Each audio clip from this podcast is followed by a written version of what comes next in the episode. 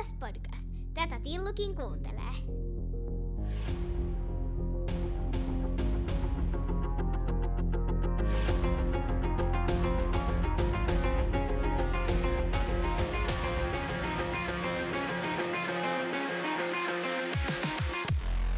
Morjes, morjes ja tervetuloa jälleen Ilves-podcastin pariin. Mun nimi on Tomi Kuusisto ja seurana täällä takkahuoneessa tietenkin Santeri Kuusisto Moro. Ja Markus Kosonen. No mutta morjesta. Pronssiottelu on voitettu, Ilveksen joukkue on saanut mitalit kaulaansa ja nyt hän kävi sitten niin, että 15 joukkueen sarjassa Tampereen Ilves löytää itsensä sieltä kolme. Kolmanneksi parhaita oltiin tällä kaudella. Ja hieno iltahan oli eilen, eihän sitä käy kiistäminen. Todellakin nyt äänitämme siis maanantaina ja pronssiottelu oli sunnuntaina. Että hieno fiilis siellä hallissa ja upea toi pelaajien reaktio. Mitalit oli todellakin tärkeitä joukkueelle.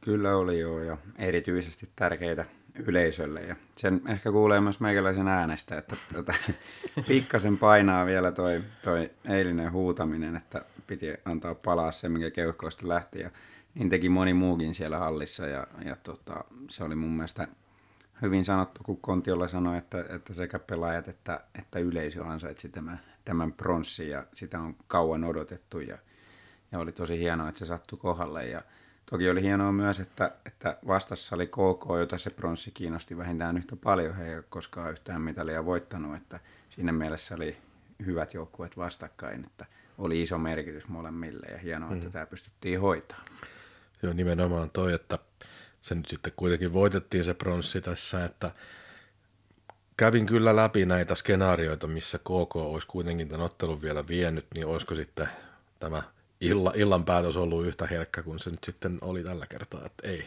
Niin, ei se, ei se yhtä, yhtä tuota positiivissävytteinen ainakaan olisi ollut, että, että tuota, olisi ollut ehkä vähän vielä ikävämpi fiilis siinä sitten. Ja pakko vielä nostaa se, että, että kuinka hienolla esityksellä se otettiin, että vaikka tosiaan KKkin varmasti parhaansa yritti ja laittoi kaiken likoon, mitä laitettavissa oli, niin Ilves oli huomattavasti enemmän niskan päällä kuin mitä nuo loppulukemat antaa ymmärtää, että vähän Ilves, Ilveksellä oli se peli käpälässä niin kuin lähestulkoon koko sen matsin ja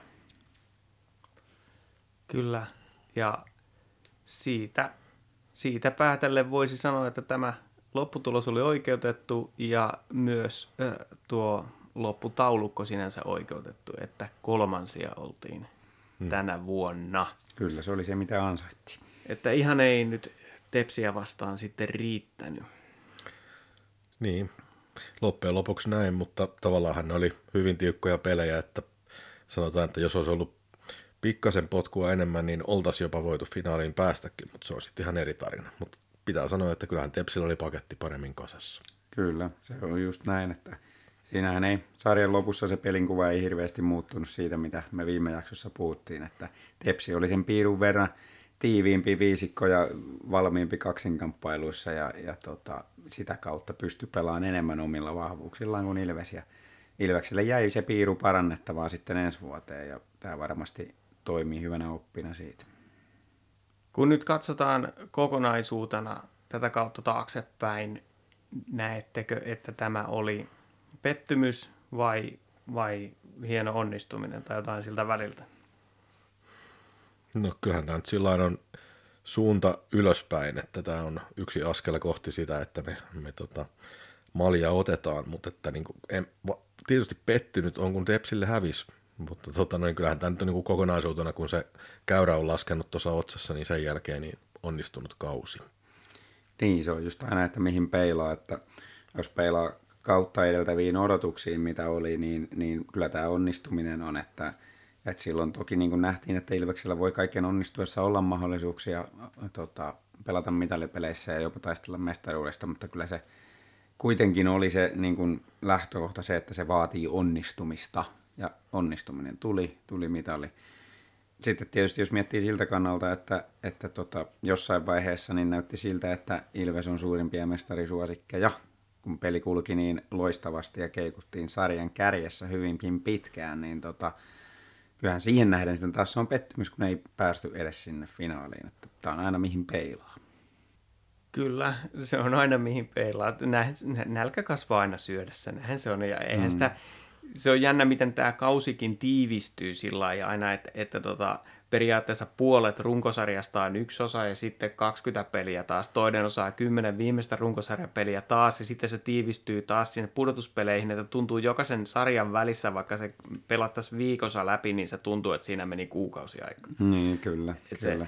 Se, että periaatteessa vaikka tuntuu, että muistaa kauhean pitkälle, mutta oikeasti kun tässä rupesi miettimään, että, että minkälaisen arvosanan annan vaikka Santeri Virtaselle tästä kaudesta, niin, niin tuota, aika vaikeasta on muistella, että tuntuu, että se on niin monta vuotta. Ja, ja vastaavasti, jos katselee, että ketä meillä on esimerkiksi pelannut viime kaudella joukkueessa, mm. niin se, että ihan, ihan niin kuin eri maailma. Kyllä, kyllä. Sitä aikaa ei enää muista. Niin.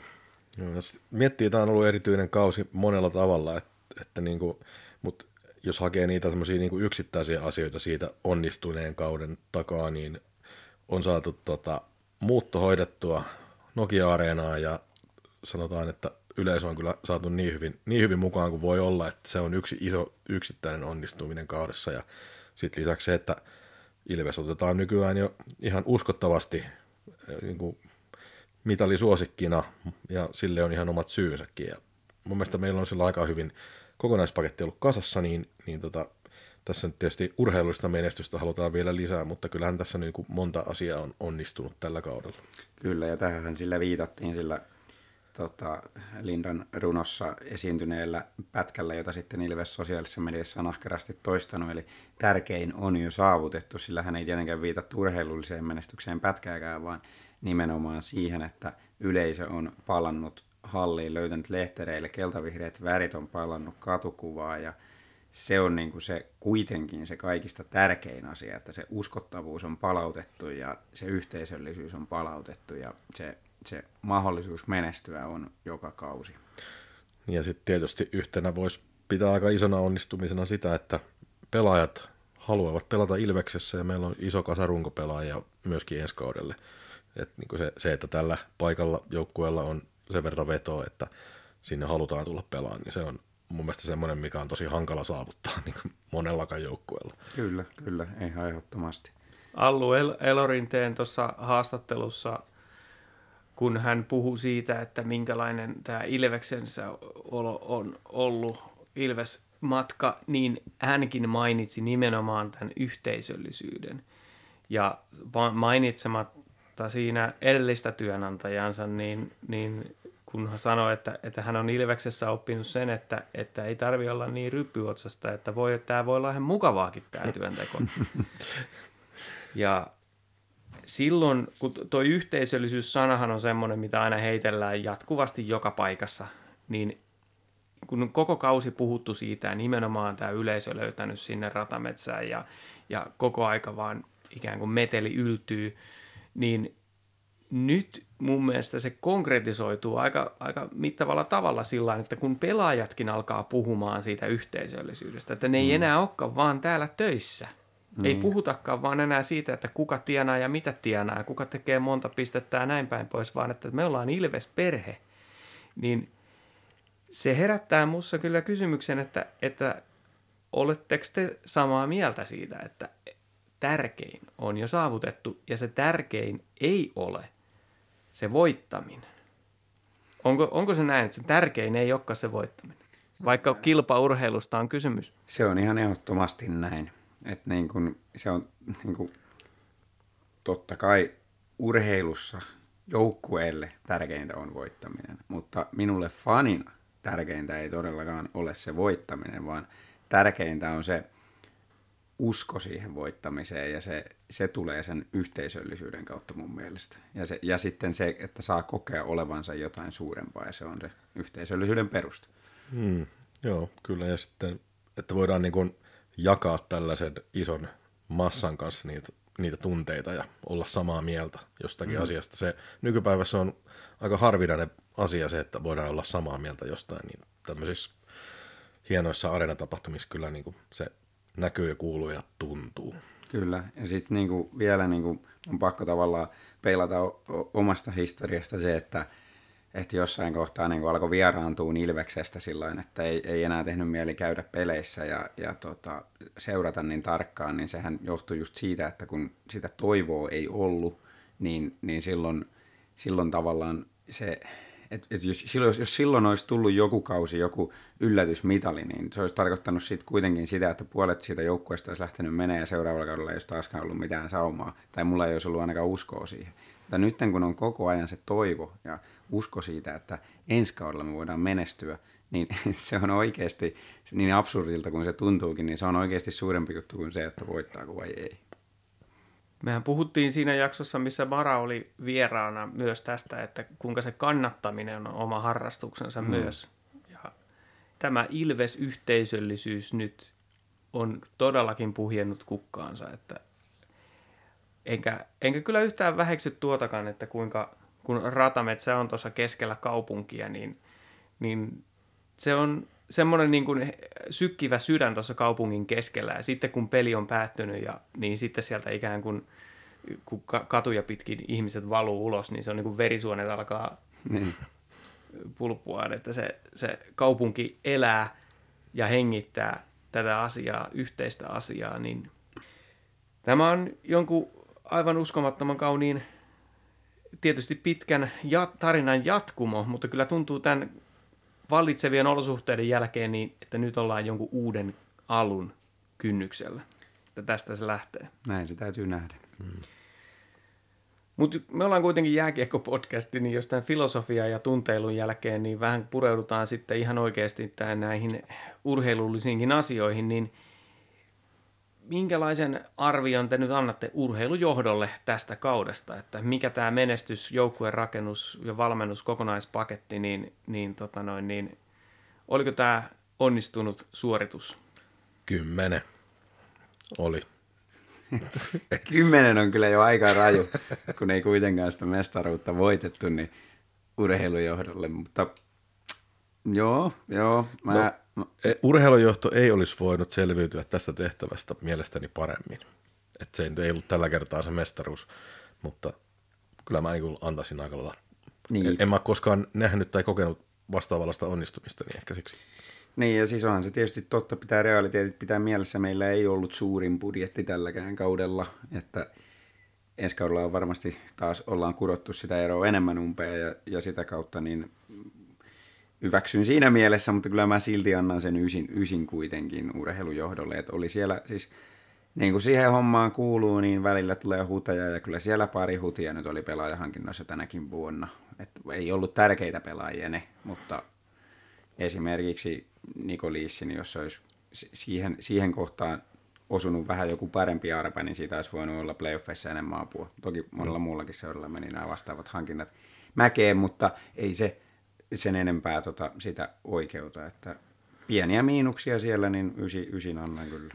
Niin ja sitten on tuossa tietysti se, että kun näitä loukkaantumisia kuitenkin siinä kauden aikana tuli ja sitten oli erilaisia tapahtumia tuolla, tuolla tuolla pelaajamarkkinoilla muutenkin, niin sieltä rupesi venäläisistä joukkueista kaveria olemaan tarjolla, niin kyllähän tässä niin kuin aika nopeasti ollaan tehty ratkaisuja näiden viimeisimpien hankintojen kanssa, jotka ei nyt sitten niin kuin ollut sitä tasoa, mitä toivottiin. Mutta... Kyllä, kyllä.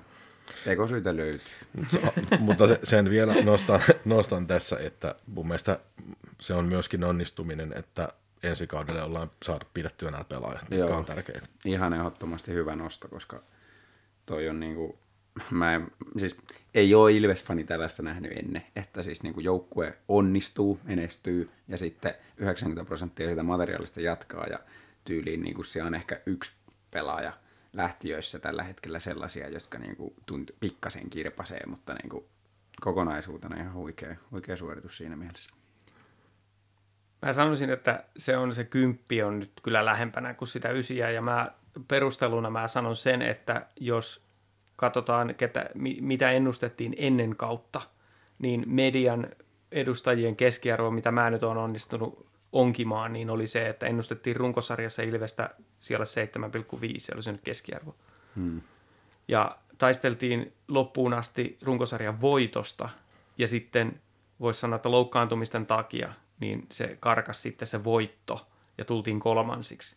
niin kyllähän se kertoo siitä, että Koskela on nähnyt jotain ennen kautta, mitä me ei ole nähty.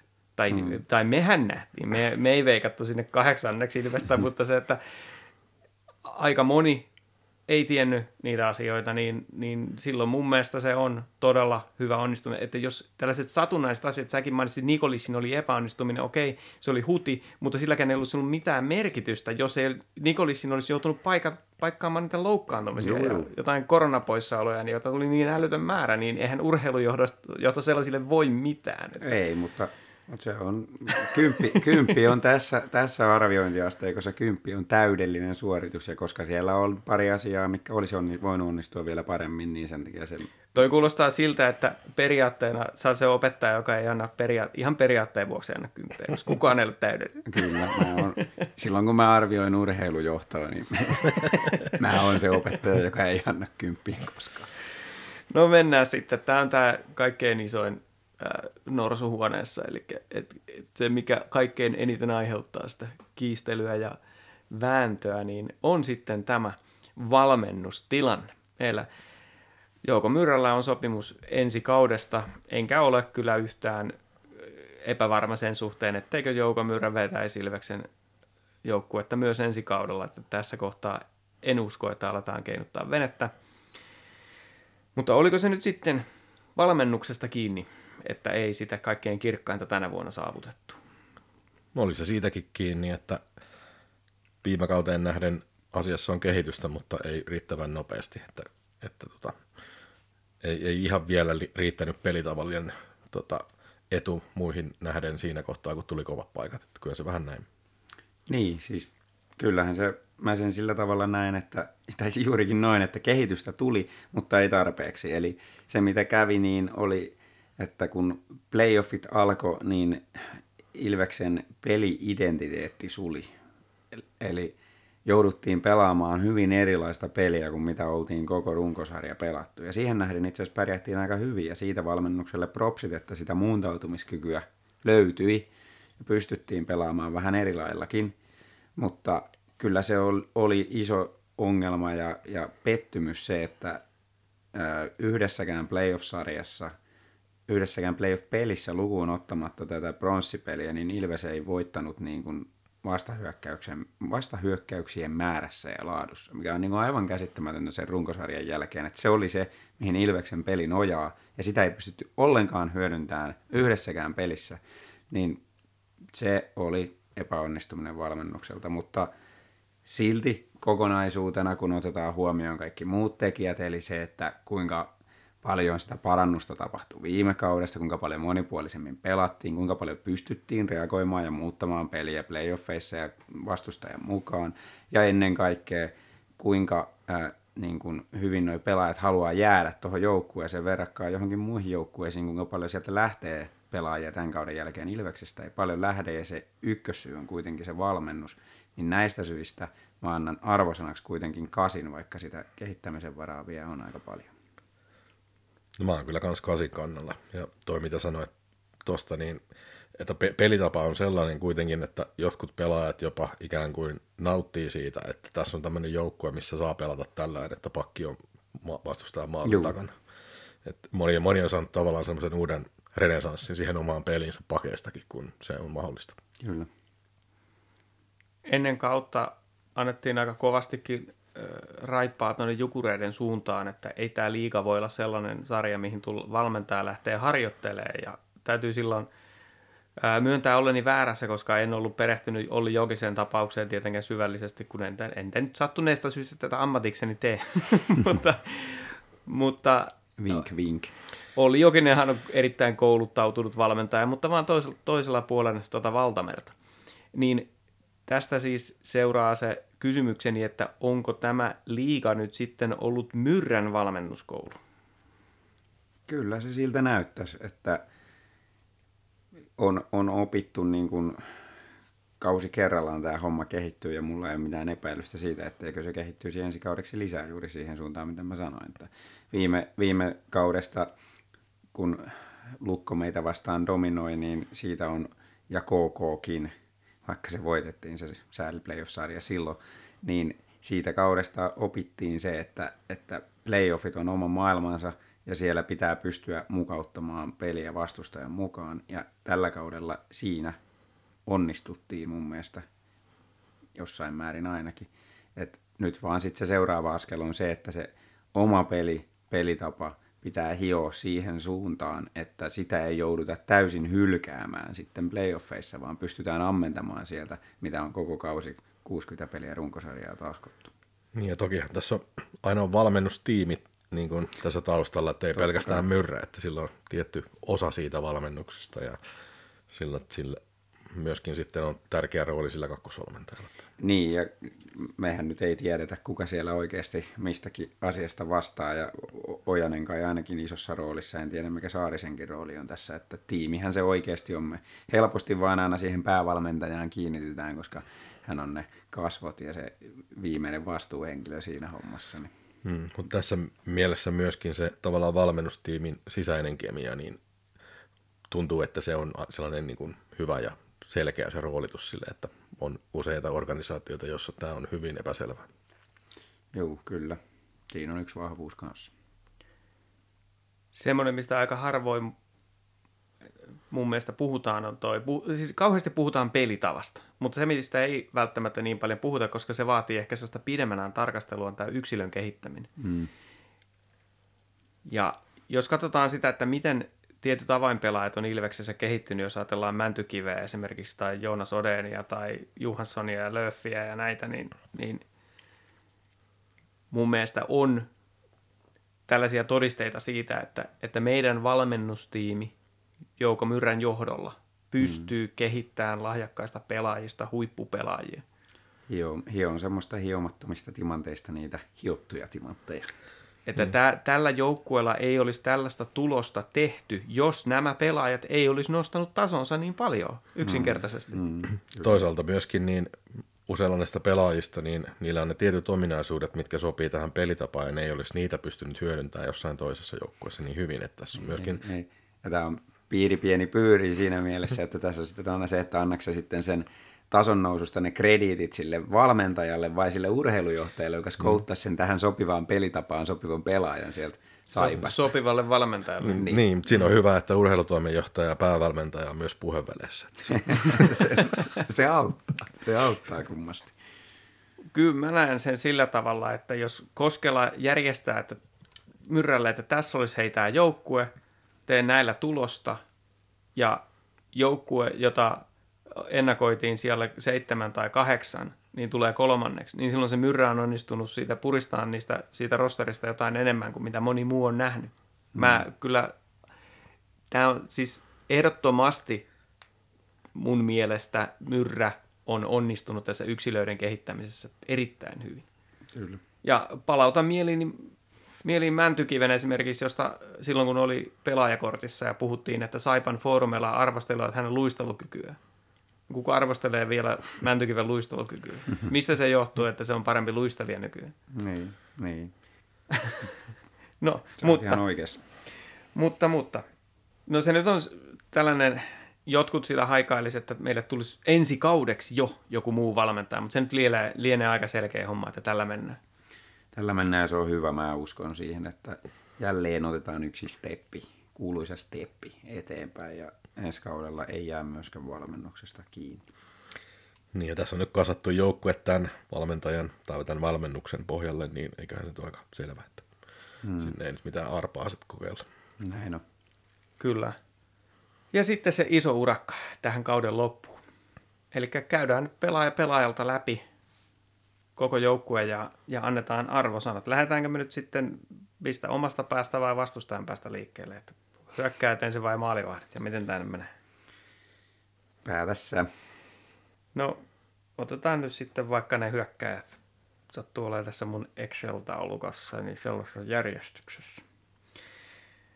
Ää, otetaan keskushyökkäjät nyt ensin. Tämä arvosteluasteikko muuten. Tässä nyt voi olla yksilöeroja, mutta vähän sovittiin etukäteen, että tämä nyt on siihen, että mitkä olivat ennakko-odotukset pelaajalle, niin arvosana peilaa siihen. Ja ensimmäinen esimerkki on Matias Mäntykivi ja mä annan Matias Mäntykiville kympin.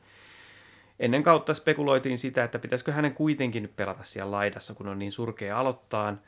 ja on edelleenkin aika heikko niissä aloituksissa, mutta jos me ei saada jotain superhankintaa ensi kaudeksi, mistä tietysti kauheasti huhutaan, mutta lähtökohtaisesti ykkössentteriä, niin. ykkössentterin paikkaa lähtee hakemaan. Niin, ja siis otetaan vielä askel taaksepäin silloin ennen, ennen kautta, niin ihan alkuun niin mietittiin sitä, että mahtuuko se kokoonpano. Niin, että tämmöinen nuori, nuori, vähän niin kuin junnu, kehitettävä junnu. Miksi tänne tällainen hankittiin, eikä meillä on näitä omastakin takaa tällaisia junnuja.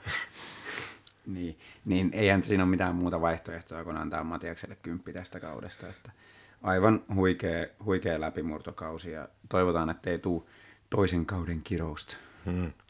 No kyllä se kymppi on munkin taulussa, että kyllä yllätti itseni pelivalmiudella sillä liikatasolle, että liikkuu yllättävän hyvin ja hyvä haastaa puolustusta ja näkee peliä syöttötaidot kohdallaan. Ja sitten sit, niin se, mikä tavallaan myöskin niin kuin on hieno puoli tässä, että pelastaisi niin kuin runkosarjassa kolmanneksen niitä hyökkääjistä, kuitenkin niin kuin plus 15 toi tota, tilasto, eli puolustuspäävelvoittajakin onnistuu, vaikka ne aloitukset ne onkin vähän semmoisia, että siinä voisi vähän kehittyä. Joo, kyllä. Aloituksiin vielä vähän lisää. Kontiolan aloitus kouluun kesäksi, niin hyvä siitä tulee.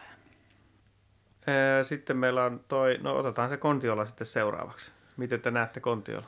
Oliko pettymys vai, vai positiivinen yllätys? no, siis itsellä ainakin oli silleen, että, että tota, ehkä pikkasen yllätyin siitä, että Kontiolle tuli jatko, jatkot, mutta tota, niin kuin tavallaan siinä, jos mitä odotettiin, että miksi Kontiolla hankittiin, oli varmaan se ylivoima. Ö, oli toki niin kuin joukkueen ainoa hyvä aloittaja, tai joku vähän yli 54 prosenttia, mutta tota, ja sitten tietysti niin kuin puhukopissa tämmöinen niin kuin sielu, mikä, mikä tota, tuollaiselle nuorelle joukkueelle tietysti niin kuin on hyvin esimerkillinen, että kyllä se niitä pisteitä kuitenkin aina tekee, että tota, en voi sanoa, että mikään niin sellainen supersuoritus, mutta mä annan nyt Konnalle niin kuin kasin tällä, tässä on niin paljon kaikkea. Niin, vaikea yhtälö tosiaan mä annoin seiskan. Että se kääntyi kuitenkin, tässä mun asteikossa siis seiska on niin kuin lievä pettymys ja kasi on sitten taas positiivinen onnistuminen, että sitä välimuotoa ei ole. Ja niin tota, pettymyksen puolelle kääntyy hyvin niukasti sitten kuitenkin. Siis suurin pettymys oli tietysti se, että ylivoimalla ei, ei ollut sitä, mitä haluttiin.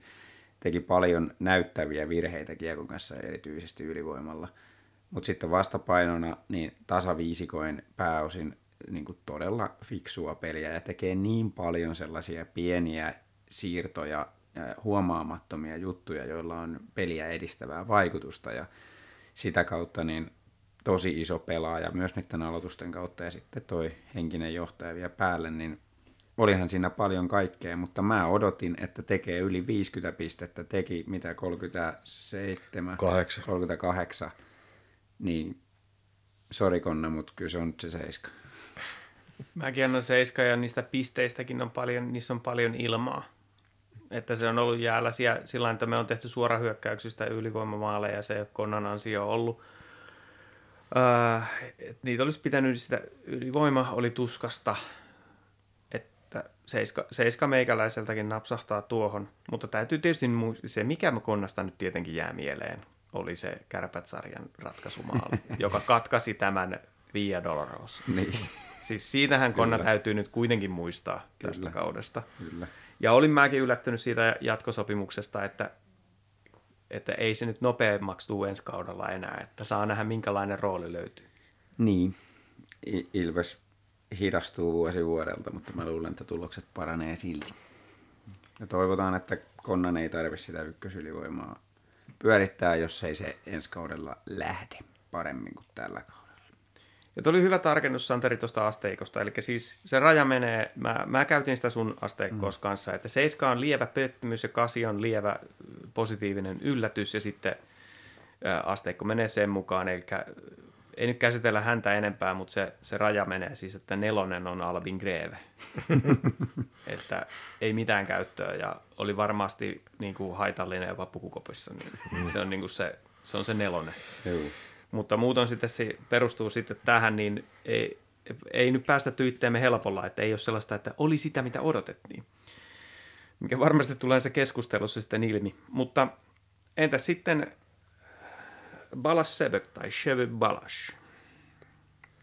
Mä, sanon, mä annan seiskan.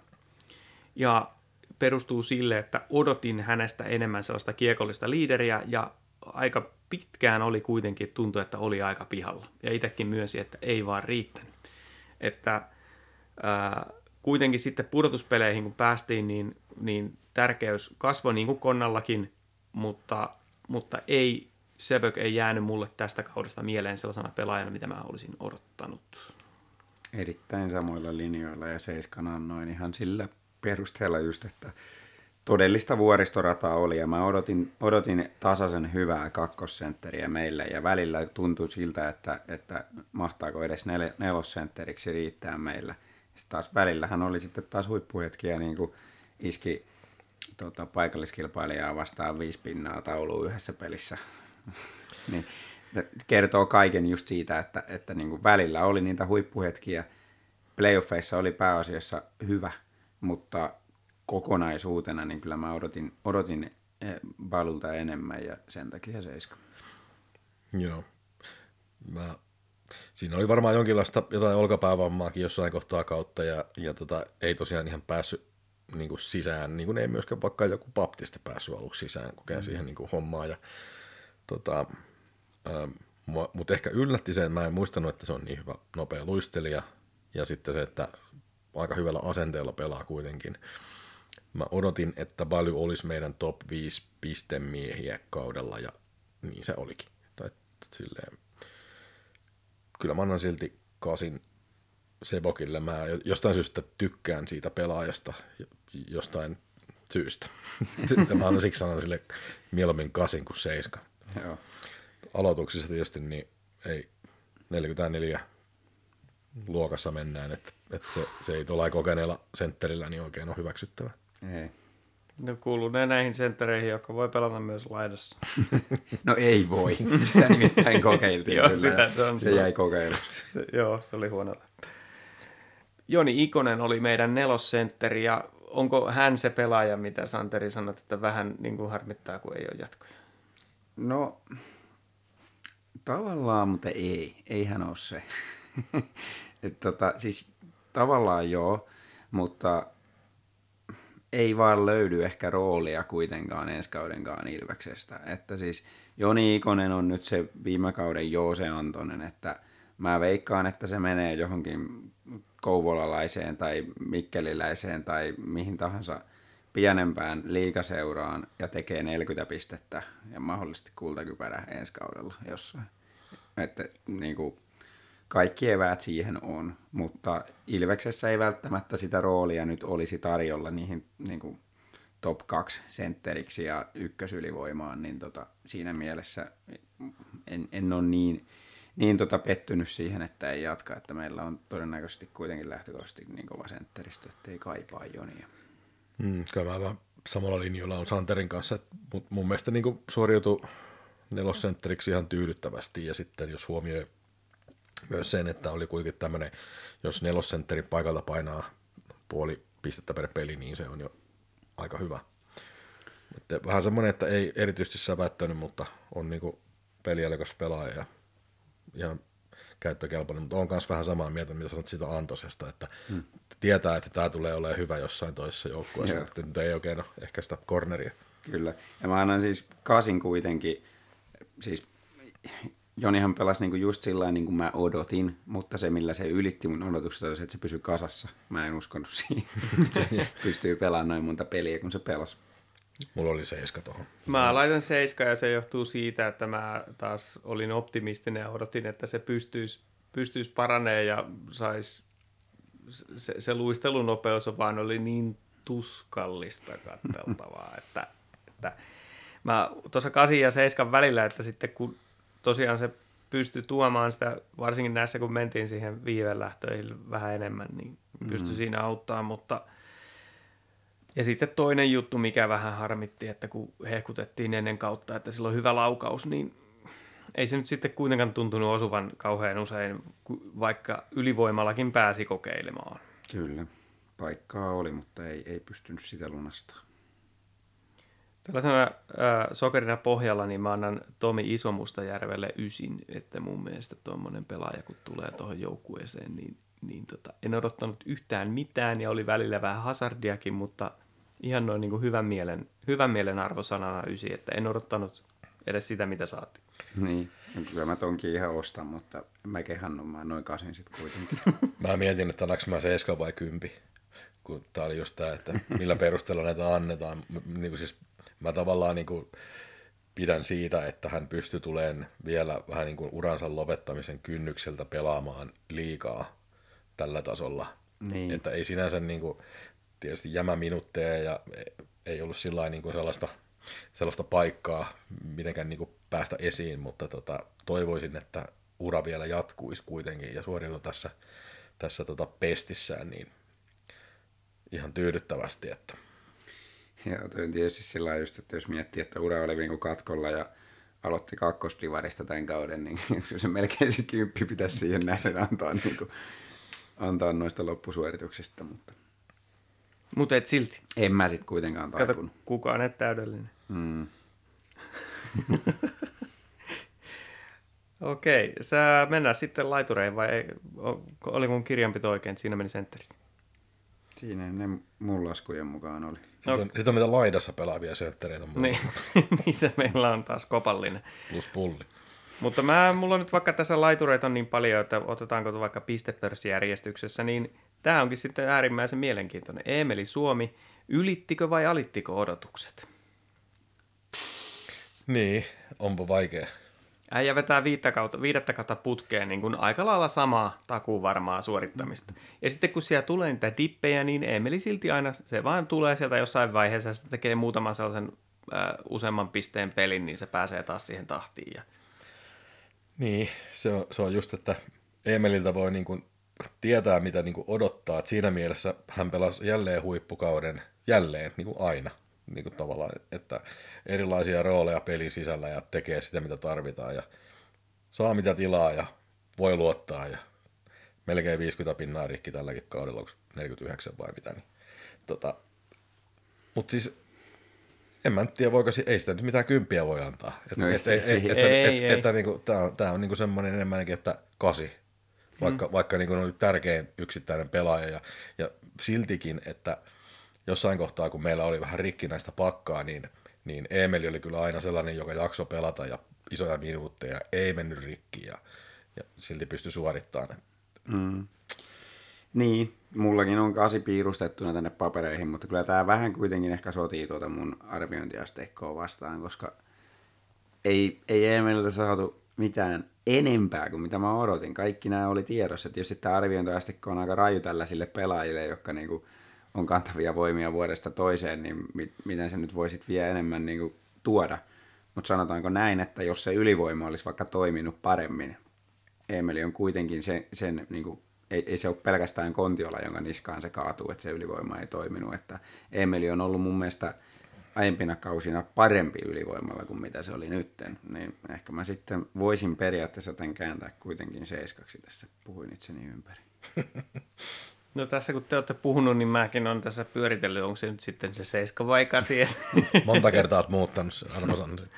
kolme, kolme kertaa olen muuttanut. Äh, no mun odotukset oli, että Emeli voittaa pistepörssiä, se ei voittanut sitä, niin se oli 7 sitten. No niin, se on se, se simppeli arviointiasteikko. Kyllä. Nikolas Baptiste. Odotettiin maalintekijää ja loppujen lopuksi saatiinkin se maalintekijä. 21 häkkiä runkosarjassa. Kahdeksan. Mä annan kans kasi ja se positiivinen yllätys tulee siitä, että osoittautui varsin hauskaksi persoonaksi. Ja minulle jää ikuisiksi ajoiksi mieleen se, että hän oli vaikuttunut meidän kapteenistamme. Niin, niin tämmöinen myös niin kuin pukukoppipelaaja varmasti. Ja, ja sitten se, että ää, kun alkukaudesta oli kauhean tuskasta sen maalinteon kanssa, niin se, mikä oli ää, silmiinpistävää, että hänellä oli ä, luistin liikku ja hirveä asenne. Niin tämä opetti mulle kyllä sen, että tästä eteenpäin, jos meille tulee maalintekijä, joka ei aluksi ala niitä maaleja tekee, niin jos se luistelee kovaa ja sillä on asenne kohdallaan, niin mä odotan, että kyllä se jossain vaiheessa alkaa osumaan. Joo, ja toi on juuri se syy, minkä takia mä annoin kanssa kasin, että vakuutti kyllä meikäläisen asenteellaan, että, että harvemmin noita niinku maalintekijäprofiilin kavereita kuitenkaan sitten, niin että ne, ne jaksaa niinku painaa niskalimassa silloin, jos ei se häkki heilu. Niin tota, siihen nähden oli, oli positiivinen yllätys ja sitä mä nyt en tiedä, onko se positiivinen yllätys varsinaisesti, mutta positiivista se, että kuitenkin niin kuin kevättä kohden paransi ja se on aina hyvä juttu sitten, jos meinataan keväällä pärjätä. Että teki kuitenkin playoffeissakin maaleja, vaikka tietysti arviointiasteikossa tilaa olisi vielä riittänyt, että jos olisi muutama häkin paukuttanut enemmän ja pelattaisiin nyt tuo finaaleissa, niin olisi saanut ehkä vielä kovemman arvosana, mutta kyllä tämä mun mielestä kasin ansaitsee.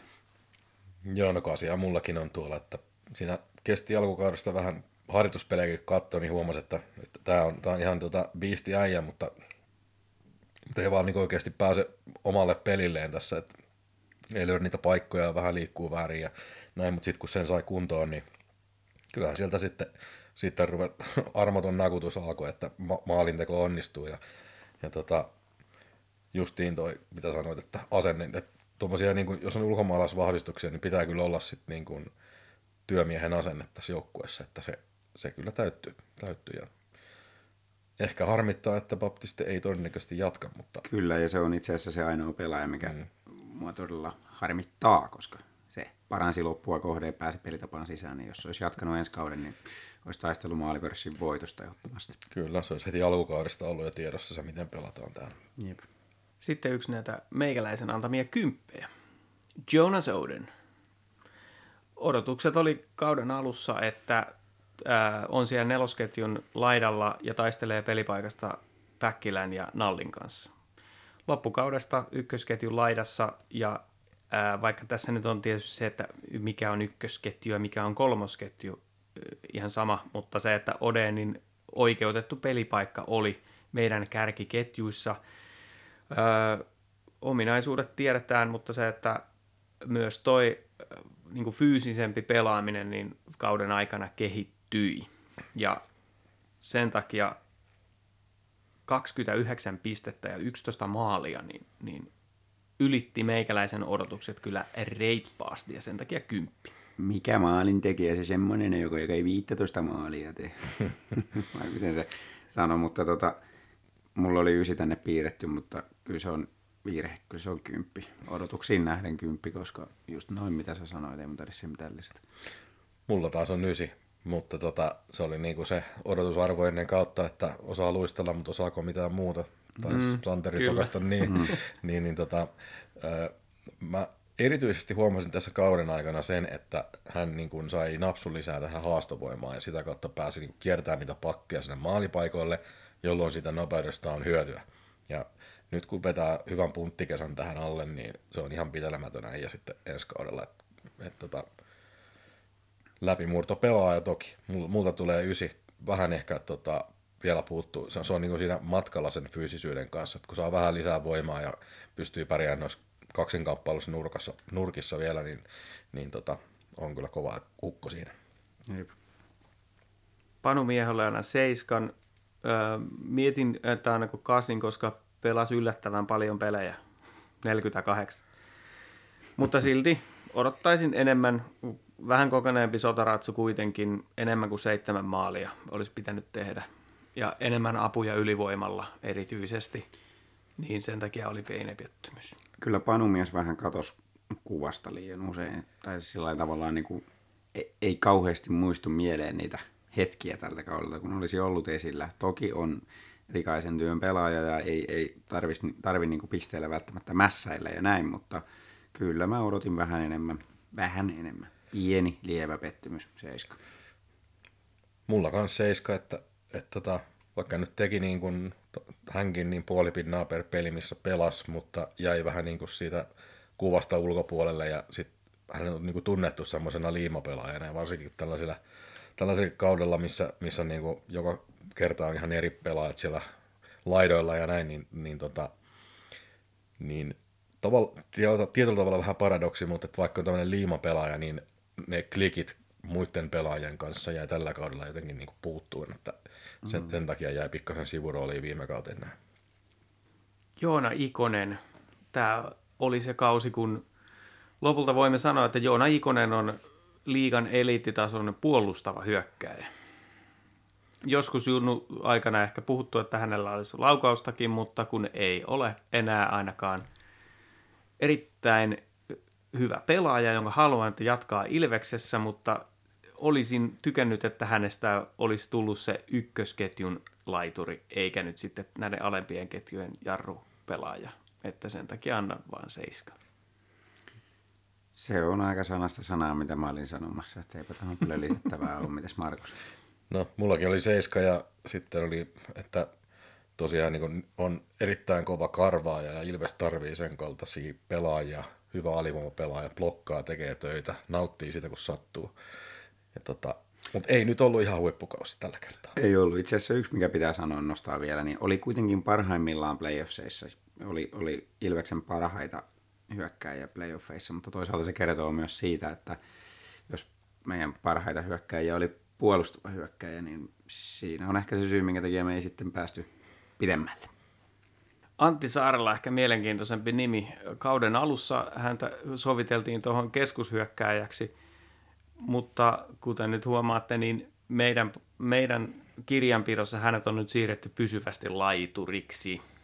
Ja kun hän oli laiturina, niin alkoi alko mun mielestä se pelipaikka löytyy paremmin ja hattutemppu Ratametsän avauspelissä paikallisvastustajan vastaan jo pelkästään sillä, niin ysi heilahtaa meikäläiseltä.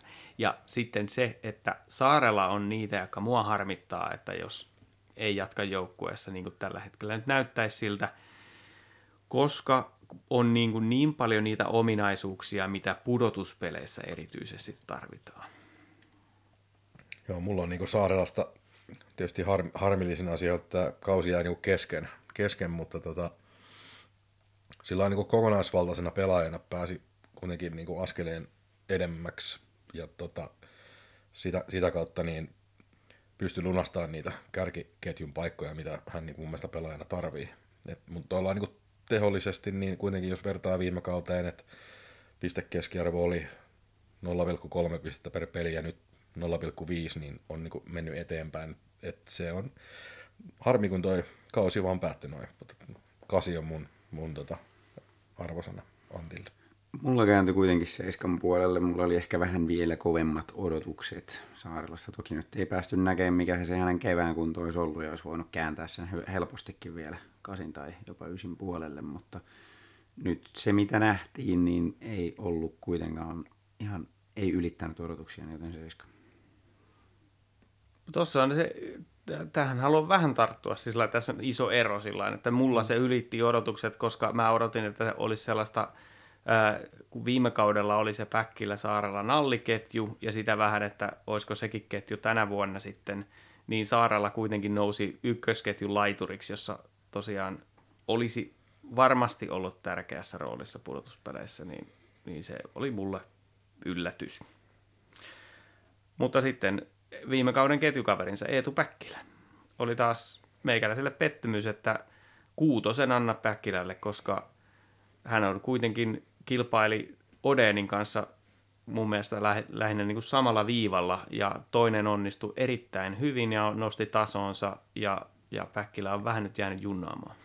Niin, tällaista se urheilussa välillä on, että siihen tulee toinen kaveri rinnalle kilpailee ja vetää vähän paremmin, niin en tiedä menikö, menikö sitten niin kuin pasmat sekaisin Päkkilällä vai mikä on, mutta kutosen mäkin annan. Oli isoimpia pettymyksiä näistä niin kuin, viime kaudelta tähän kauteen jatkaneista pelaajista.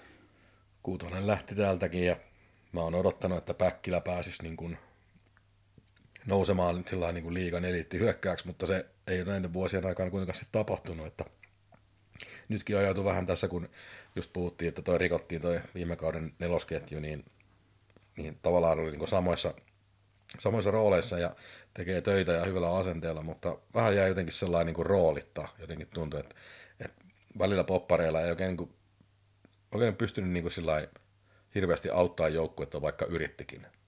Että sen, sen takia sen takia kutonen siihen ja ei tosiaan tietysti pisteissäkään. Ja entäs Nalli, onko sama kutonen? No, Kyllä Nalli sai multa seiskan kuitenkin.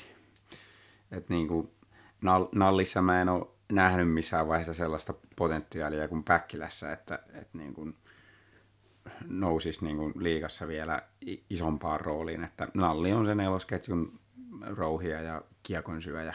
Et, et tota, vähän ehkä olisi vielä voinut enemmän tuoda jotain muutakin siihen joukkueeseen, mutta et sillä perusteella seiska, mutta, mutta ei mu- mun papereissa missään nimessä yhtä suuri pettymys kuin Päkkilä.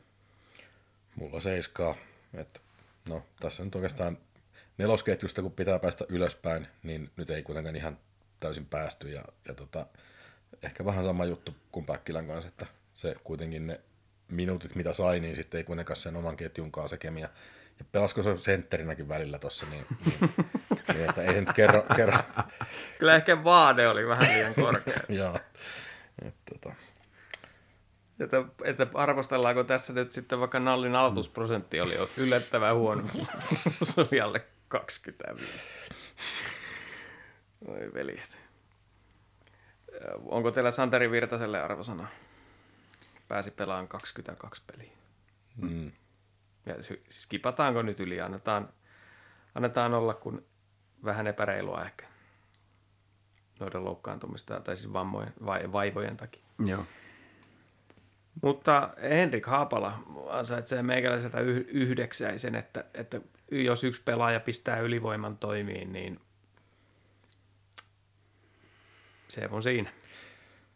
joo, ysi on mullakin kyllä, että Haapalasta, että sitä saatiin mitä tilattiin, että sillä kun on niin tuohon joukkueeseen nähden, missä pelaa kuitenkin Kontiolakin, niin ylivertainen syöttötaito ja se pelisilmä nähdä ne syöttöpaikat. Ja sitten myöskin se, että kun on liukas liikkeinen, niin pystyy niitä syöttöväyliä sitten luomaan itse sillä liikkumisella. Ja no, kaatuu aina välillä, mutta tota, tällainen me oikeasti tarvittaisiin joukkueeseen sillä niin kuin ensi kauttakin ajatellen, tämän tyyppinen pelaaja.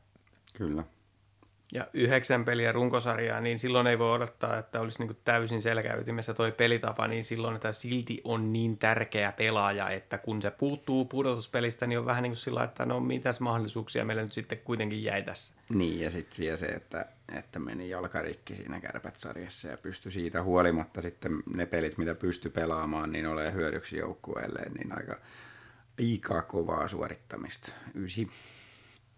Jakub Kos, 17 ottelua. 1 plus 2. No eipä ole kyllä hirveästi tota, muistikirjassa Kossin otteesta sillä kirjattuna, mutta tota, niin kuin silleen, tuolla KVn puolella tietysti kautensa pelasi ja pääsee niin kuin lähemmäksi sitä, mitä, mitä liigataso vaatii, mutta en mä nyt oikein sillä vielä, vielä niin näe sitä, että mikä, mitkä on ne avut, mitä hän tuo niin kuin sitten liigajoukkueeseen tässä kohtaa, että en mä nyt mitään arvosanaa ehkä laittaisi.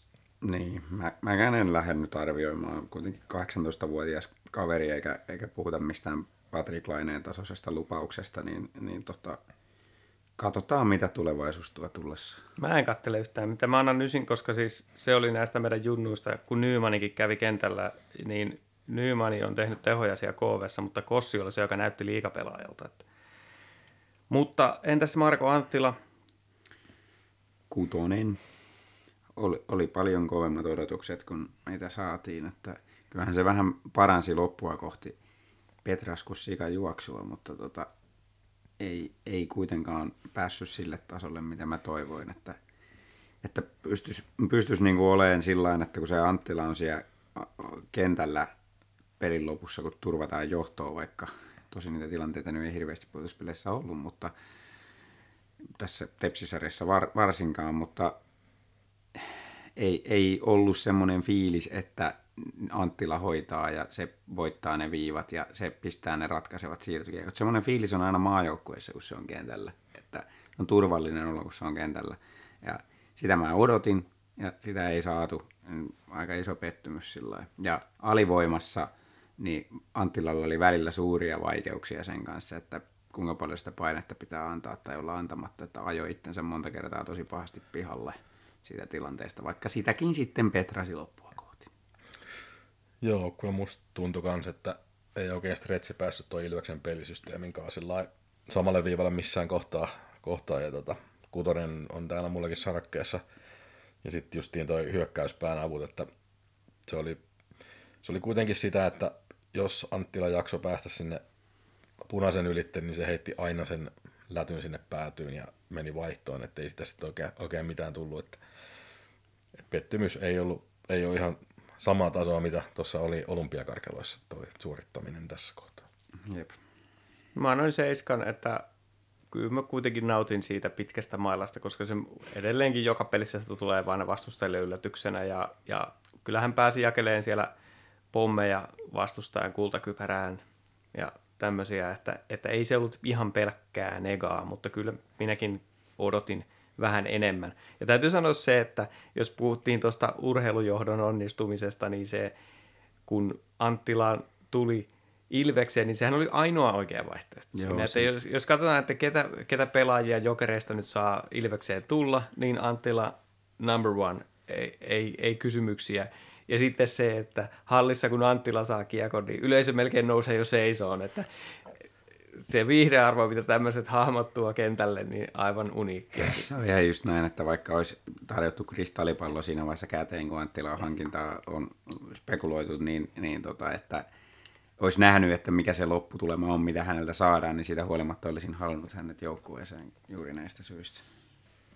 Niputetaan sitten Colton Beck ja Ivan Nikolishin, että mitenkäs nämä pelaajat nyt sitten. Nikolishin varmaan se pahimpia floppeja koko kaudella, että, että jos Alvin Greve oli nel, nelonen, eli täysin katastrofi, niin Nikolishin ei hirveästi siitä parempi ollut. Ei hirveästi siitä parempi ollut, että kyllä se on ehkä, ehkä selkeä vitonen mun papereissa. Että odotuksethan nyt tietysti oli niin kuin huomattavasti korkeammalla kuin jonkun Greven suhteen, että kuitenkin painanut ihan hyvin pisteitä KHL ja, ja hommataan tänne niin kuin, tota, pelaamaan myös kakkosylivoimaa ja täm, tämmöisiä ajatuksia on ollut ja sitten lopulta ei nähdä oikeastaan mitään käyttöä ja ei, ei haluta edes päästä kentälle muuta kuin jos on aivan pakko, niin ei tosta oikein voi muuta antaa kuin vitosen. Joo, vitosta tulee täältäkin, että piti olla taitava, nopea, hyvä luistelee. Ja sitten tota, ongelmaksi tulikin sit se, että se puolustaminen ja pelisysteemin omaksuminen ei, ei niin kuin lähtenyt kehittyä niin, että se käyttöaste jäi sitten vähän sinne popparilaatikolle. Ja et, tota, tavallaan Haapalla oli sitten se, joka oli vähän niin kuin se, mitä odotettiin, että Nikolissit voisi olla. Mm. Et siinä vähän kävi näin. Joo. No, miten se Bekki nyt sitten? Onko sekin vitonen? Kyllä Pekki on mun mielestä taas kutonen ja siinä tullaan taas näihin odotuksiin, että Nikolissini tuli KHLstä hyvin pisteen ja Pekki tuli mistä, mistä se nyt tulikaan, en muista enää edes, mutta Oliko se Ice HL? niin taisi tulla joo, niin kuitenkin vähän, vähän heikkotasoisempi sarja ja näin mä odotin semmoista kolmos-nelosketjun energiapelaajaa ja ei, ei nyt ihan riittänyt kyllä kuitenkaan, oli, oli selvästi pettymys, mutta ei niin iso pettymys kuin Nikolissin, joten numero on kuusi. Pekki olisi mulle, mä jotenkin mä näkisin niin, että, että jos se olisi ollut kauden alusta, niin olisi voinut kasvaa kyllä hyväksi pelaajaksi, mutta ei mm. nyt oikein, oli niin laitamilla koko aika ja kesken kauden kun tulee, niin se pitää olla välitön tulos tai ulos. Se on just näin.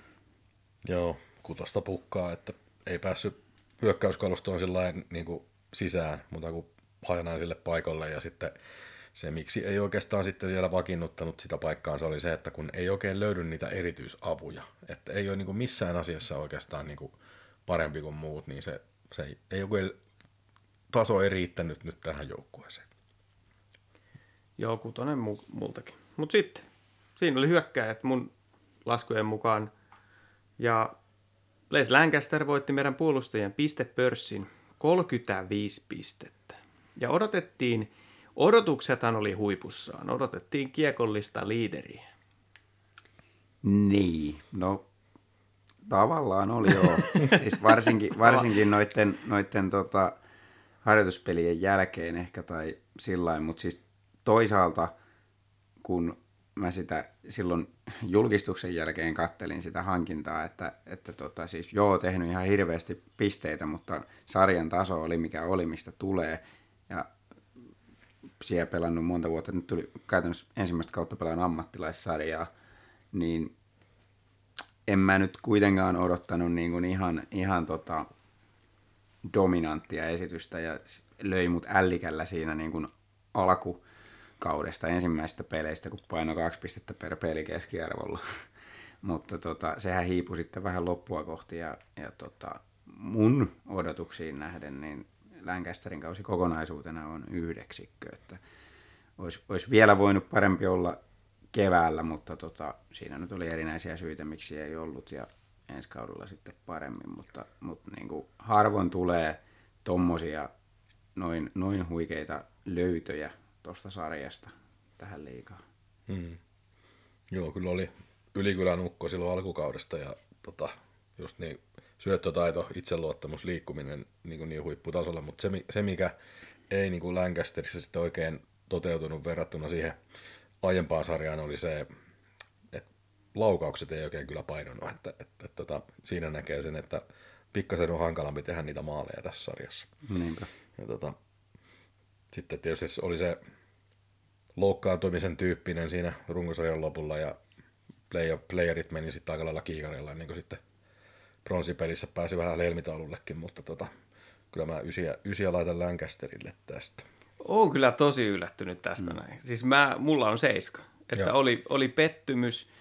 Ja pohjaan tämän nimenomaan siihen, että ennen kautta, hän tulee, oliko 27 vuotta lasissa jo tänne tullessa, hmm. niin aikuinen pelaaja ei puhuta siitä, että tulee tänne kehittymään ja on voittanut, valittu liikan parhaaksi, oman sarjansa parhaaksi puolustajaksi, voittanut puolustajien pistejä, oliko maalipörssikin, niin silloin, että jos Timo Koskela tällaisen tänne rajaa, niin se tarkoittaa, että nyt tästä tuli kiekollinen johtava puolustaja ykköspariin, ja niinhän se, se me saatiinkin.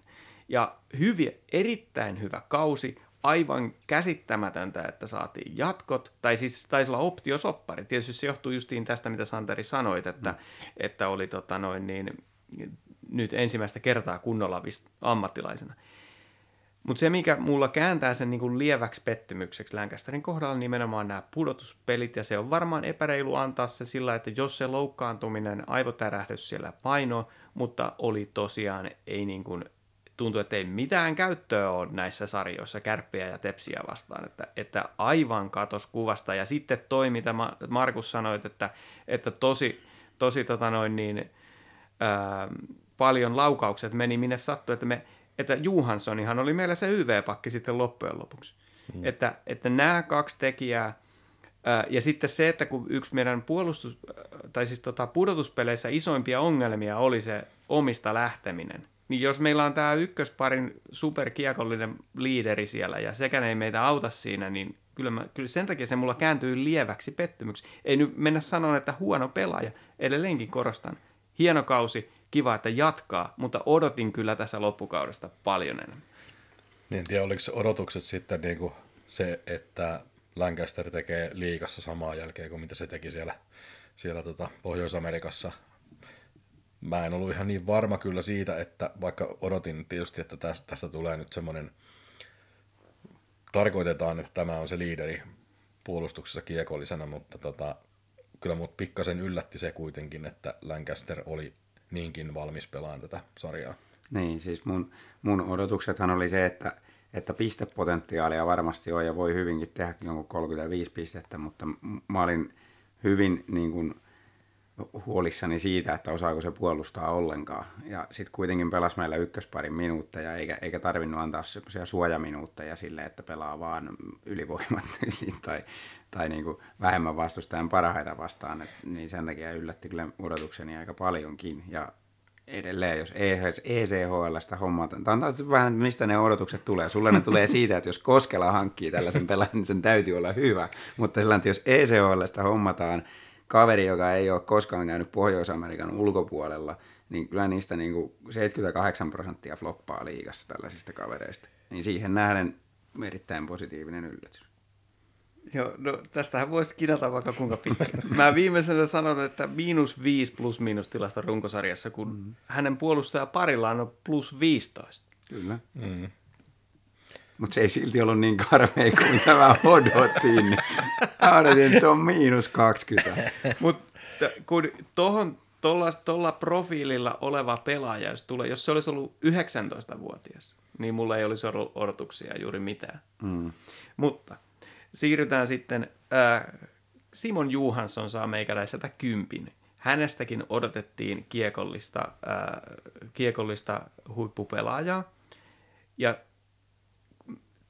erittäin kypsä ja valmis huippuliigapuolustaja. Ja pelaako ensi kaudella Ilveksessä vai meneekö Rapakon taakse?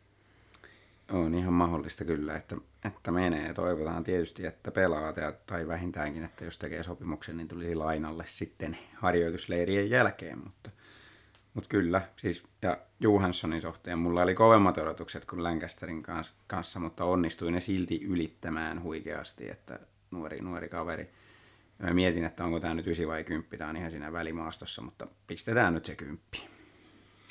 Kymppiä tulee täältäkin, että kyllä toi just toi, justiin toi on niinku hieno asia, minkä Tillu on siinä niinku tavallaan ymmärtänyt, mitä me ei muut ehkä silloin vielä ymmärretty, on se, että toi pelitapa vaatii tuollaisia hyvin luistelevia niinku pakkeja, jolla, jolla on itseluottamusta ja kiekollista taitoa ja pystyy, niinku, pystyy avaamaan sitä peliä ja nyt kun miettii näitä no, kuitenkin nuoria jätkiä, niin, niin tota, aivan, aivan niin kuin silleen, en olisi odottanut todellakaan, että nousee, nousee ihan niin kuin meidän pakistoon huipulle. Ja tosiaan, oliko toiseksi paras pistemies pakeista vielä tällä Joo, kol- no, Lancasterilla 35, niin 32 Juhans. Joo, joo. Niin, tuollaiselta nuorelta kaverilta, niin toi on aika kova suoritus. Ja siis sehän tulee, noin pisteet tulee varmaan, en ole tehnyt nyt mitään tilastoporautumista tässä, mutta se, että varmaan aika iso rooli siinä, että kun se ryösti sen paikan siinä ykkösyyveessä, mm. että siitä kautta sai pisteitä. Jarkko Parikka, ylittikö vai alitti korotukset? Kuitenkin plus, plus 15. Niin. Ja mulla, mä sanoin, että yhdeksän, koska mulla se, mikä ylitti odotukset, oli tuo kymmenen maalia. Kyllä. Mulla, mulla Olihan, juuri... olihan siellä vissiin kolme sellaista joku laidan kautta kimmoketta tyhjiin, mutta silti. Siinä on, siinä on kuitenkin se, että ei kaikki pakit pääse edes sellaisille niin kuin vetopaikoille. Ja, ja tota, mulla on myös parikan kohdalle ysi tässä sen takia, koska on pystynyt niin kuin nostamaan omaa tasonsa tälle kaudelle myöskin juuri tämän maalinteon mielessä. Ja tota, kun on kova puolustussuunnan pelaaja, kamppaaja pelaaja ja sitten pystyy myöskin hyökkäyspäähän auttaa, niin – niin onhan tämä nyt semmoinen maajoukkuetason kaveri, ja tota, siksi annan yhdeksän, että pystyy nostamaan. Niin, löysi sieltä vielä yhden kehityskohteen mm. itsestään tälle kaudelle, niin pakko se nyt on ysi antaa tosta, että sai senkin vielä. Nyt on vaikea sitten ensi kaudelle, niin tota, enää mihinkään ysiin tai kymppiin päästä, kun en mä tiedä, missä se voi parantaa. Mm. Aleksi Elorinne saa meikäläisestä kuutosen ja ainoastaan sen takia, että että pudotuspeleissä selvästi näkyy, että nyt ei enää riitä. Ei jalka, jalka riitä ja putos kelkasta. Ja sitten loukkaantuvisten takia jouduttiin antaa niin paljon peliaikaa.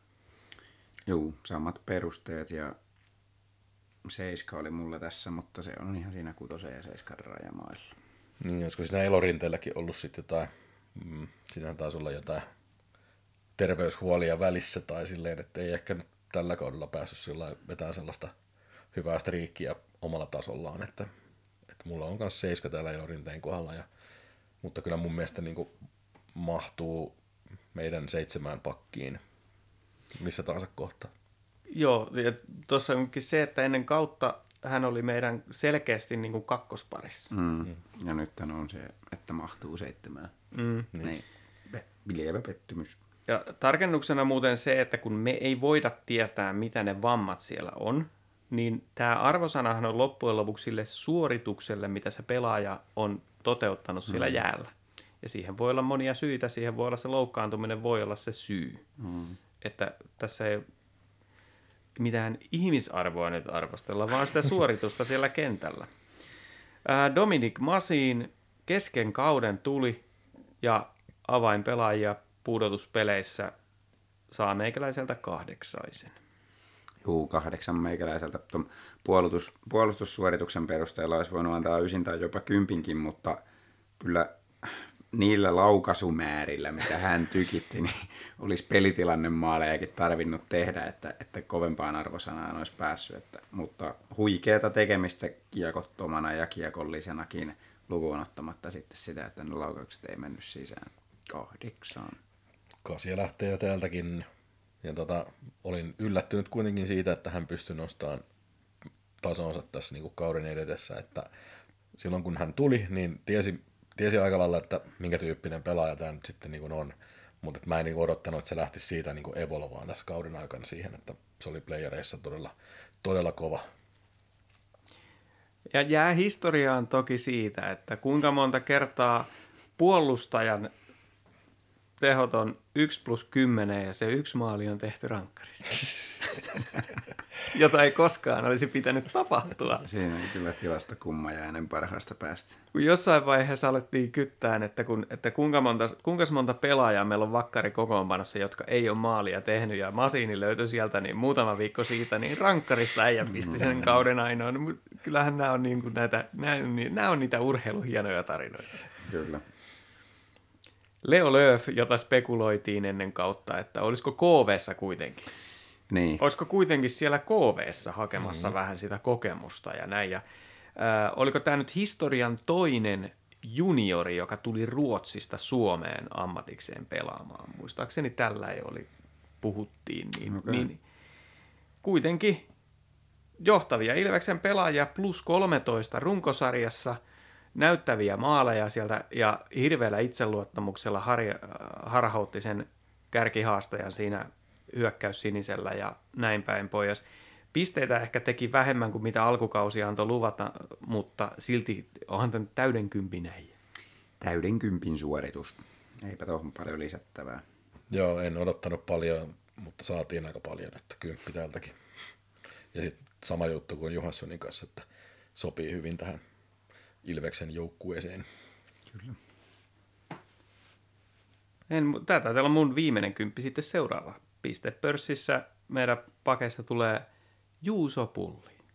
Täysi kymppi. Koska odotukset samalla lailla kuin Isomustajärvellä, mitä se, tämä oli, oliko Keupassa, jo, jotain sarjaa ilmeisesti harjoitteli tuolla syksyllä ja mietti, että jatkaako uransa vai ei tulee joukkueeseen paikkaan loukkaantumisia marraskuussa ja sitten tehdään loppukauden sopimus. Ja siis ihan liikatason pakki, hei. Niin, ja e- eikä pelkästään liikatason pakki, vaan myös liikatason hyökkääjä.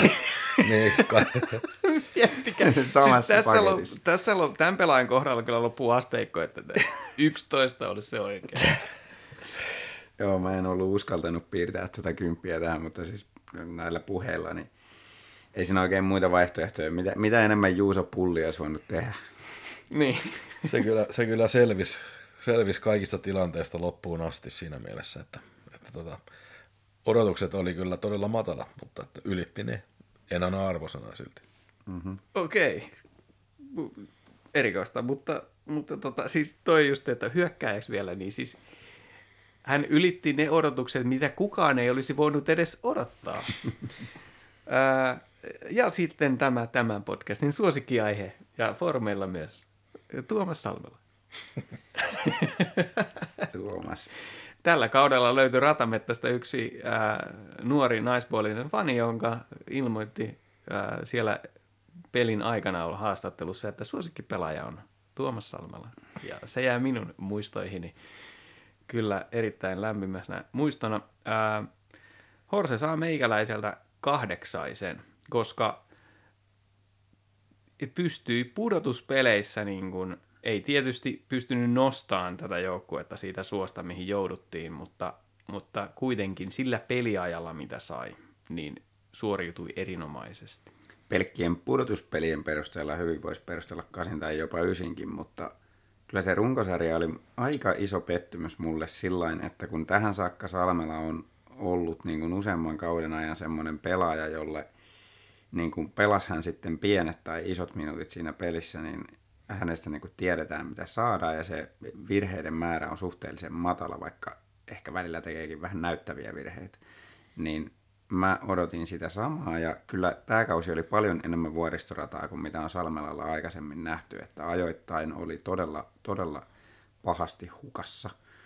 Ja sen takia kokonaisuutena kaudesta saa seiskan, vaikka sitten pudotuspeleissä pelasikin erinomaisesti ja niin kuin hänelle jouduttiin antaa aivan massiivisia minuutteja siihen nähden, mikä hänen roolinsa pitäisi olla, ja hän suoriutui siitä tosi hyvin, mutta se yksistään se playoffs ei riitä nostamaan sitä kuitenkaan positiiviseksi tätä koko kautta minun arvioinnissani. Mulla taas Salmela saa kasin ja tota, no siitä nyt ei tarvitse puhua, että miten hän pelaa, vaan, vaan jos katsoo sitä, että hän oli viime kaudella semmoinen aina meidän seiskapakki, niin tällä kaudella pystyy nostamaan sitä profiilia siitä, ja se oli mulle ehkä pienoinen yllätys, vaikka sitä ehkä jollain tavalla pystyy odottaa, mutta silleen on kuitenkin tällä kaudella niin ollut tosi tärkeä pelaaja meidän puolustukselle ja alivoimalle. Se täytyy vielä sanoa tuosta heikkouksista, että Salmella saattaa olla liikan ainoa pelaaja, jolla on sellainen 120 kilometriä tunnissa oleva siirtokiekko. Sillä, siltä puuttuu se laukaisu kokonaan repertuaarista. Kyllä. Daniel Gasta vielä tähän näin. Mä laitoin kutosen sen takia, koska hirveä laukaus. Siis jos Ilveksen pelaajista katsotaan kekkaa hyviä vetää, niin meillä on Nikolas Baptista ja sitten meillä on Daniel Gasta. Joo. Niin voi veljet, kun ei se vaan päässyt sitä käyttämään, että, että se nyt ainoa, ainoa, mitä mä oikeastaan hänestä odotin, niin oli se, että teki sitä maaleja, mutta kun ei. Joo, oli juurikin näin, ei päässyt pelaamaan vahvuuksilla ja sitten oli kaikista hazardein pakki, mitä meillä oli kentällä puolustuspeleissä. No sen takia just ei saanut peliaikaa eikä päässyt sitten sitä laukausta käyttämään, että mm. tämähän se on. Mm. Kudonin.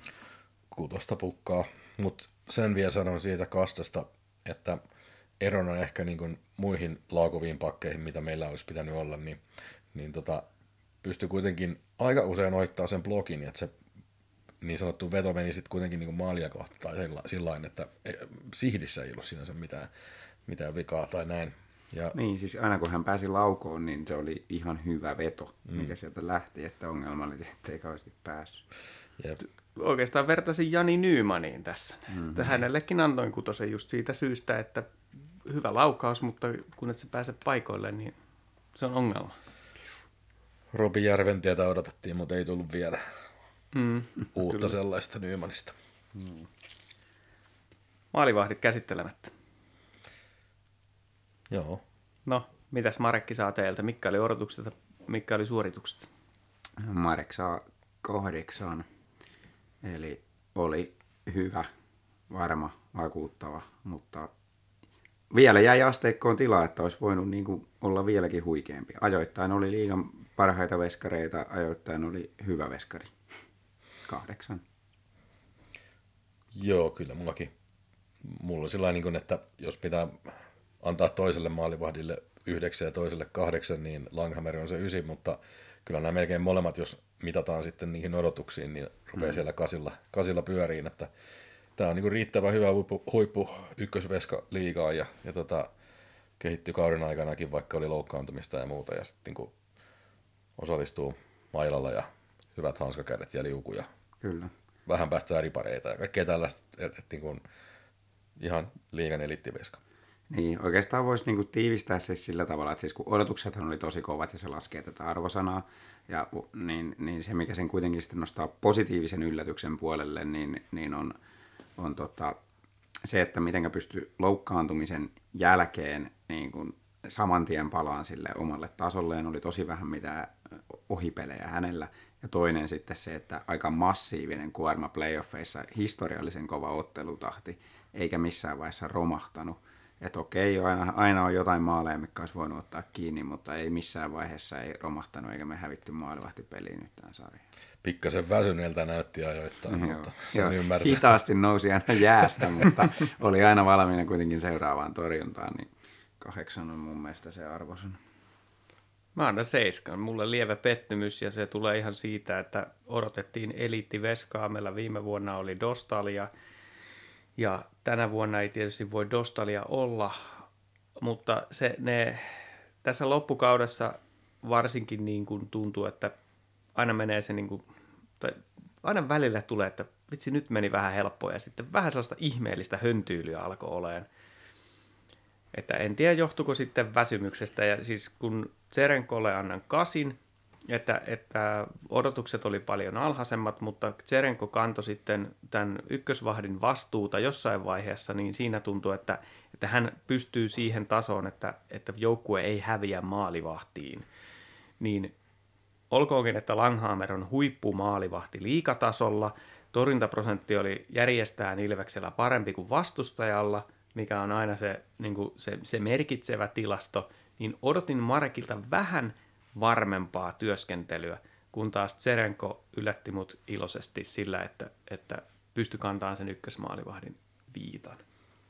Joo, kasia myös Tserenkolle näillä, näillä puheilla, että tota, hyvin suoriutui siihen nähden, että sai myös vastuuta enemmän kuin mitä oli suunniteltu ja, ja tota, yllätti, yllätti siinä mielessä meikäläisen. Että, mutta isommille arvosanoille ei pääse, koska se riparikontrolli on tosi heikko ja sitten se ää, Ylipelaaminen. ylipelaaminen on se toinen juttu, että sellaisia suht, suht isoja korjattavia kuitenkin, niin, mutta tota, nuori veskari voi hyvinkin, hyvinkin ne vielä korjata. Mm. Mutta kokonaisuutena kuitenkin positiivismerkkinen kausi häneltä odotuksiin nähden. Ja me tarvittiin niin kuin sen tasoinen kakkosveskari, jota voi peluttaa. Joo. Ja Tserenko täytti sen. Ja palaan muuten vielä tähän arvosanaan, jos- että koska tästä varmasti tulee sanomista, että miten voi antaa sen seiskan, kun se mietin nyt sitä seiviä, sitä kärppiä ja vastaan siihen jatkoajalle. Niin Markki tuli tänne sillä ajatuksella, että tämä olisi parempi näyteikkuna NHL. Mm. Sitten hän tekee jatkosopimuksen Ilvekseen, mikä on, mistä on äärettömän tyytyväinen ja kiitollinen, mutta ei hän kyllä niin kuin NHL-tason maaliva. Niin, niin siis se on sinänsä ihan totta kyllä, että olisi voinut olla vieläkin kovempi kuin mitä oli. Mm. Kyllä mä sinänsä ihan ostan ton seiskan, mutta näistä, näistä syistä, mitä mä luettelin, niin mä annan kuitenkin kasi.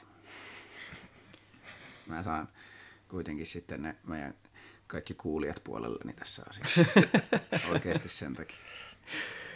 Lopetetaan tällaiseen O- o- noottiin tämä Oteta, arviokierros. otetaanko viimeinen Twitter-äänestys, että kuka voitti? Joo. Vielä. Ota, vedetään nyt vähän henkeä tässä. Nyt on tunti 22,5 minuuttia jauhettu. Tämä on kauden viimeinen jakso. Ei, et, et nyt tämän jakson ja tämän äänityksen jälkeen voidaan pistää läppärin kansi kiinni ja unohtaa tämä jääkiekko nyt hetkeksi aikaa. Kattellaan sitten tuossa taas loppukesästä. Mutta kyllähän tässä nyt, ka- katsotaan nyt vielä tota pieni katse tulevaisuuteen.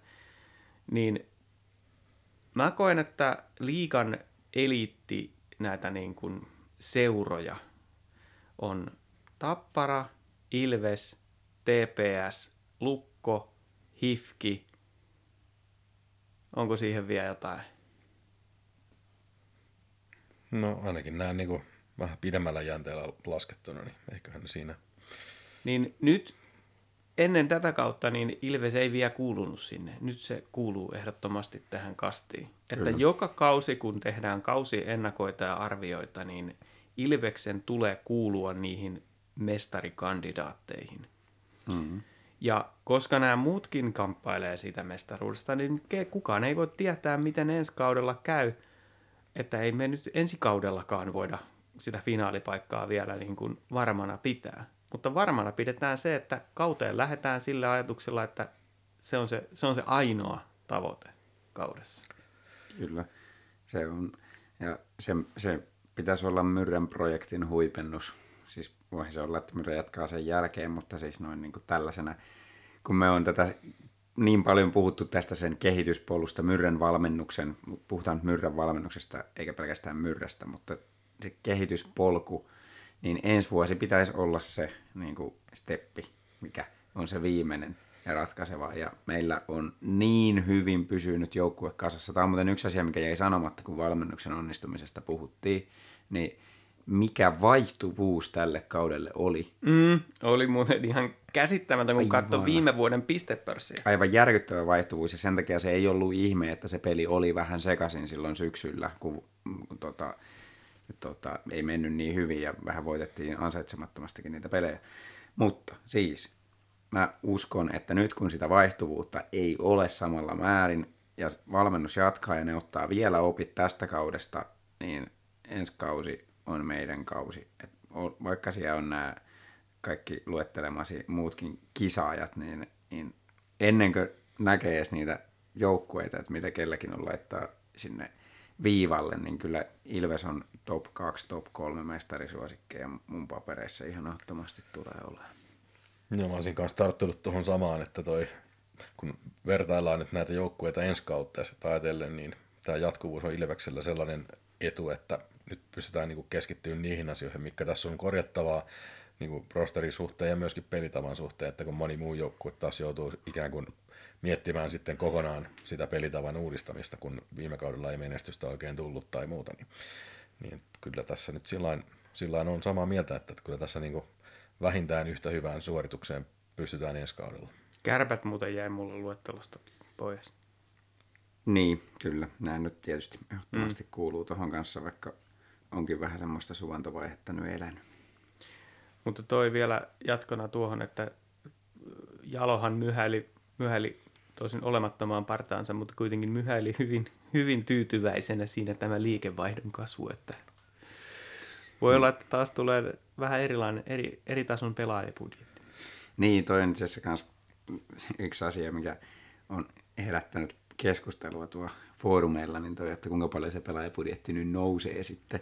Ja mä vähän toppuuttelisin, että muistakaa nyt, että se jalo on tarkan markan mies. Ja se niin kun, euro tienataan ennen kuin se käytetään ja se tarkoittaa sitä. Se ei tarkoita sitä, että jos me nyt tehdään miljoona voitto tästä kaudesta, niin me lyödään miljoona sitten no ensi kauden joukkueeseen, vaan aina lasketaan niin, että tulee, pyritään siihen positiiviseen tulokseen ja mä en usko, että Ilves tulee budjetoimaan hirveästi mitään pudotuspelejä, että ihan maksimissaan yksi tai kaksi niin kuin kotipudotuspeliä voidaan budjetoida ja that's it, että ei, ei, ei lähdetä sinne niin sanotusti. Budjetti nousee, ihan varmasti nousee, ei siinä, en mä sillä, mutta niin kuin, muistakaa nyt, että tätä jalo vie tätä laivaa niin kuin vähän kerrallaan eteenpäin, eikä, eikä, eikä sellaista riskikautta, että sitten kun tuleekin se floppi ja annetaan Myrrälle kenkää kymmenen pelin jälkeen, sinne palkataan Heikki Mälkiä ja, ja tota, sitten se menee Kankkulan kaivosta, niin sitten onkin puolen miljoonan tappiot, niin siihen, siihen ei lähdetä. Mutta toisaalta nyt sitten, niin kuin jos ajatellaan niitä pelaaja sopimussatsauksia ensi kaudelle, niin nyt kun on näitä palasia jo ikään kuin aika paljon paikallaan siellä tässä vaiheessa kautta, tai siis ennen kun edes seuraava kausi alkaa, niin, niin ehkä siinä voidaan sitten tehdä vähän semmoisia isompia täsmähankintoja. Kyllä. Yksi, mihin mä panostasin, niin mä hommaisin tuonne erikoistilanne valmentajan tuohon joukkueeseen. Tietysti jos se Haapalainen jatkaa, niin sittenhän meillä on se siellä joukkueen sisällä jo, mutta se yksi yksittäinen asia, mikä olisi kaikkein eniten parantanut tuota, niin kuin pärjäämistä kokonaisuutena tällä kaudella. Paljonko pitää, tai paljonko pidätte realistisena yleisö keskiarvona ensi kaudella? Kuusi ja puoli tuhatta. Kyllä se seitsemän tuhanteen voisi mennä. Joo, en, mulla ei ole mitään tähän arvausta, mutta se on mielenkiintoista kuulla sitten, että miten noi ilmoittaa noi seurat, koska siitä voi sitten päätellä, että paljonko se pitää olla, että päästään omille. Hmm. Tästä on erinäisiä huhuja ja spekulaatioita ollut. Jos heitetään ilmoille, että pitkän tähtäimen keskiarvo olisi siellä 10 000, niin pidättekö sellaista realistisena Tampereella?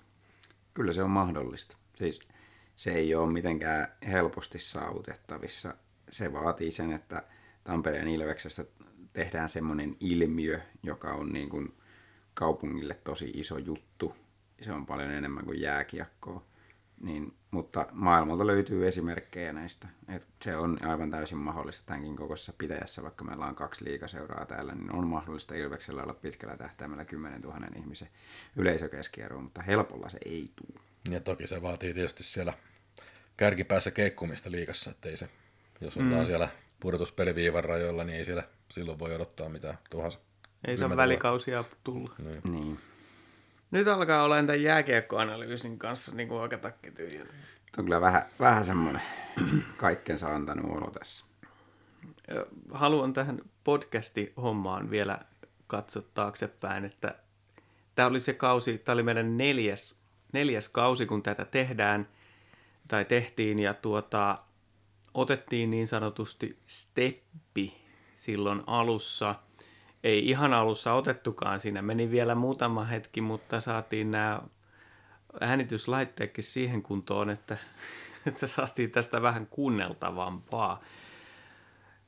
Ja on tästä tullut, ja, ja tiivistettiin, se merkittävä muutos oli se, että tiivistettiin kahden viikon välein julkaisutahti, niin viikon välein julkaistuihin jaksoihin. Ja sitten tässä pudotuspeleissä alun perin oli suunnitelma sarjojen välissä, no sehän oli kaksi kertaa per sarja mm. sitten loppujen lopuksi. Että.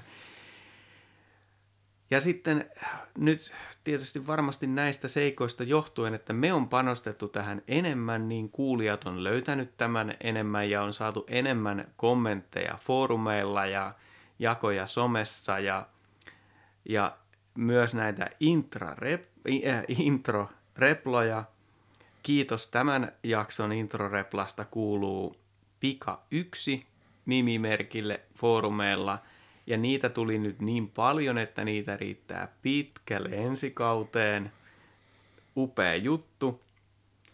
Mutta tota, ei tässä mulla ole muuta kuin, että, että yritetään kehittää tätä hommaa enemmän ja pidemmälle taas ensikaudella. Ja ehdottomasti tämä homma jatkuu sitten ilmoitellaan loppukesästä, että missä kohtaa ja miten, mutta tota, mun kohdallani ei muuta sanottavaa kuin, että kiitos kaudesta. Onko teillä vielä jotain fiilistelyitä tähän kohtaan?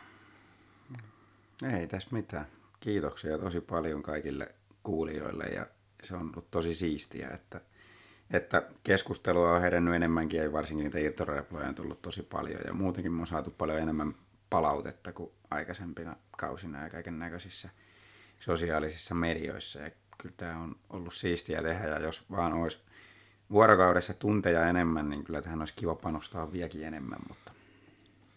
Kiitos myös mun puolesta ja sama sanon, että se, että me saadaan palautetta teiltä ja näin, niin kertoo, että jotain kiinnostaa tätä kuunnella ja mikäli näin on, niin tätä jaksaa myös tehdä.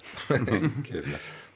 Nimenomaan se, että, että alun perin kun tätä muutama vuosi sitten alettiin tekemään, niin siinä oli tietty limiitti mulla itsellä, että jos latausmäärät on tietyn verran alle, niin sitten selvästi ketään ei kiinnosta. No ne on ollut nyt koko ajan kasvussa, niin kyllä tämän ihmisiä selvästikin kiinnostelee.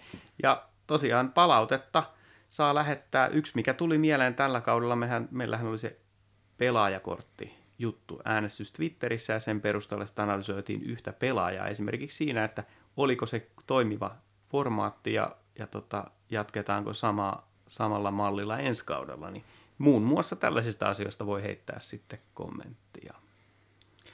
Mutta älkää nyt laittako sitten juhannuksen jälkeen heti viestetä, koska tulee, koska ei me nyt juhannuksena mietitä näitä jääkiä. Et se on sitten se on sitten muutama viikko ennen, muutama viikko ennen, ennen kauden alkua. Mm, elokuussa aikaisintaan. Jees. Painetaanpas tuosta nappulaa, niin alkaa tunnari pyöriin. Tämä oli siis Ilves Podcast ja mun nimi on Tomi Kuusisto ja täällä takahuoneessa olivat Santeri Kuusisto sekä Markus Kosonen. Morjes, morjes.